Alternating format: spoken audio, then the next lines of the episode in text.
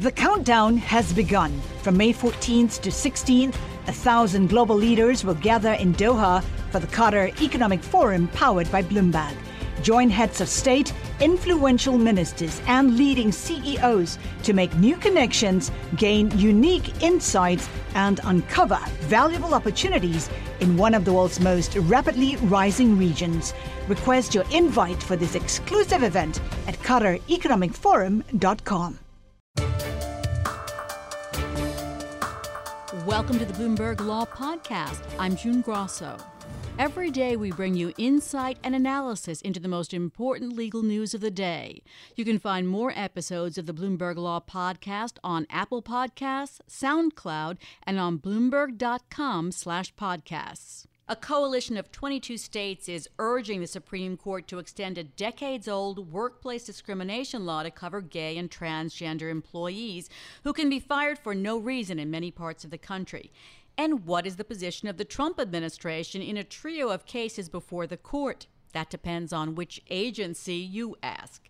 Joining me is Steve Sanders, a professor at the Maurer School of Law at Indiana University. Steve, the Justice Department and the Equal Employment Opportunity Commission clash on this issue. What are their positions? The EEOC, which institutionally is concerned with employment discrimination and has a lot of experience with matters of employment discrimination, takes the position that the 1964 law, which prevents sex discrimination in the workplace, also includes sexual orientation and gender identity, that essentially discrimination against gays and lesbians because of who they want to have romantic relationships with, or discrimination against a person because they have have transitioned genders, that those things are by definition discrimination on the basis of sex.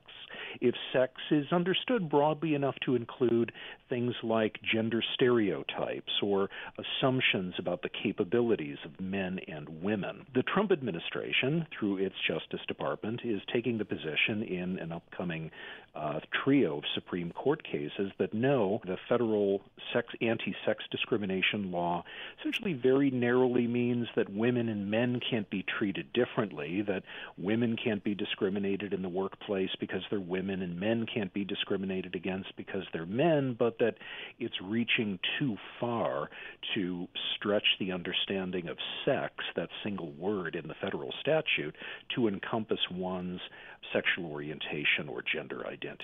So, Steve, the Justice Department represents the EEOC before the Supreme Court. In, in one of the cases involving a former funeral director who's transgender, the Justice Department's response at the court cemented its position against EEOC's win at the appeals court.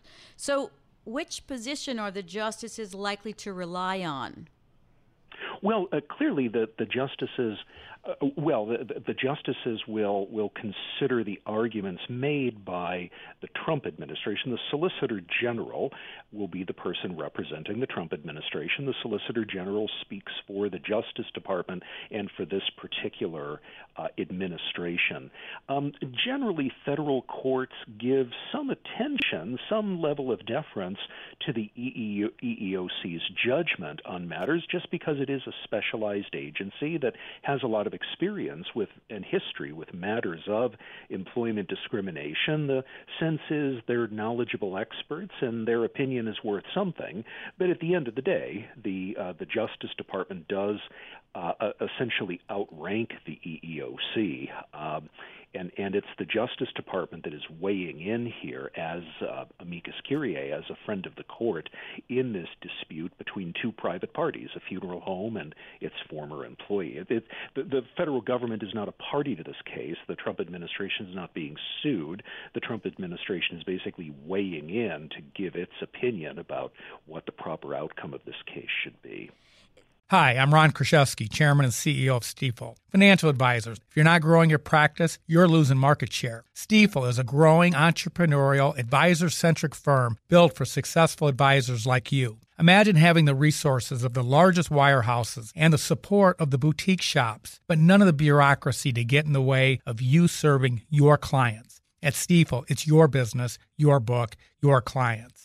I always tell the advisors we're recruiting, I want you to come to Stifel and double or triple your business. Most of them laugh and shake their heads, but I'm serious. Don't take it from me. Take it from Stifel's number one finish in JD Power's 2023 U.S. Financial Advisor Satisfaction Study. So, there's a reason why 148 financial advisors joined Stifel last year. Come join us and find out why Stifel is the firm where success meets success. Visit www.choosestifel.com. Stifel Nicolaus and Company Incorporated, member SIPC and NYSE. The countdown has begun. From May 14th to 16th, a thousand global leaders will gather in Doha for the Qatar Economic Forum powered by Bloomberg. Join heads of state, influential ministers, and leading CEOs to make new connections, gain unique insights, and uncover valuable opportunities in one of the world's most rapidly rising regions. Request your invite for this exclusive event at QatarEconomicForum.com. What does it mean for employers to have the different opinions on this issue from the Justice Department and the EEOC? Does it have any effect on them? Well, the you know uh, uh, probably many management side employment lawyers would tell you to honor the, the, the most restrictive or, or pay attention to the interpretation of law that is most protective. But but, but another important uh, thing to remember in answering that question is on this question, the law actually varies depending on what part of the country you're in. So some lower courts, federal courts of appeals, have come to the conclusion that Title VII, this employment non discrimination law we're talking about, does cover sexual orientation and gender identity. And in states that are under the jurisdiction of those courts of appeals, that is the law right now that employers would have to follow. But there are other parts of the country governed by other federal courts of appeals that have either rejected that understanding or have not reached that understanding. And so, um, as a matter of federal law, uh, it is not the law in those parts of the country that sexual orientation or gender identity discrimination is illegal. Um, you know, if the EEOC is on the other side of your case, uh, chances are you should be uh, uh, cognizant of the EEOC's position. But again, I, I think all this is going to be clarified this coming year by the Supreme Court, and this variation in the law from different parts of the country or different federal agencies will be cleared up, uh, you know, within the year. Do you have any feeling for how the court might rule in these cases? You know, I am I, I am skeptical. Although, uh, so uh, it, it, I am somewhat skeptical that the court is going to interpret Title VII in this way. The the conservative justices on the court, who are in the majority, are generally committed to a way of reading statutes, reading federal laws that is more restrictive, that is more deferential to what Congress thought it was doing in 1964, not how we understand sexuality today, that kind of evolving understanding of the meaning of words. But there are some conservative judges in lower federal courts that have gone along with the EEOC's understanding. So I, I think it may be a situation where good lawyering could make a difference. Um, I, I don't think it, it's certainly not a slam dunk, but at this point, if I were someone who, you know, were, liked that understanding of federal law, uh, I would be a little nervous about what the Supreme Court is going to do in these cases. About a minute here. Does the absence of Justice Kennedy make a difference in these cases? I'm not sure it does. Justice Kennedy was a great protector and uh, a great. Uh, uh, he, he, was responsible for a number of great uh, court uh, uh, court victories for gays and lesbians, but those were all based on interpretation of the Constitution and in, in, interpretation of words and doctrines in constitutional law that are uh, inherently sort of malleable and evolving. Justice Kennedy was not necessarily as progressive. He tended to be somewhat more conservative and somewhat more restrictive in his reading of statutes, including civil rights statutes. So I don't think it makes a huge difference, not the difference it would make if this were a constitutional question involving the rights of gays, lesbians, or transgendered people. Well, as you say, we'll learn before the end of next term. Thank you so much, Steve. That's Steve Sanders, a professor at the Maurer School of Law at Indiana University. Thanks for listening to the Bloomberg Law Podcast. You can subscribe and listen to the show on Apple Podcasts, SoundCloud, and on Bloomberg.com slash podcast. I'm June Grosso. This is Bloomberg.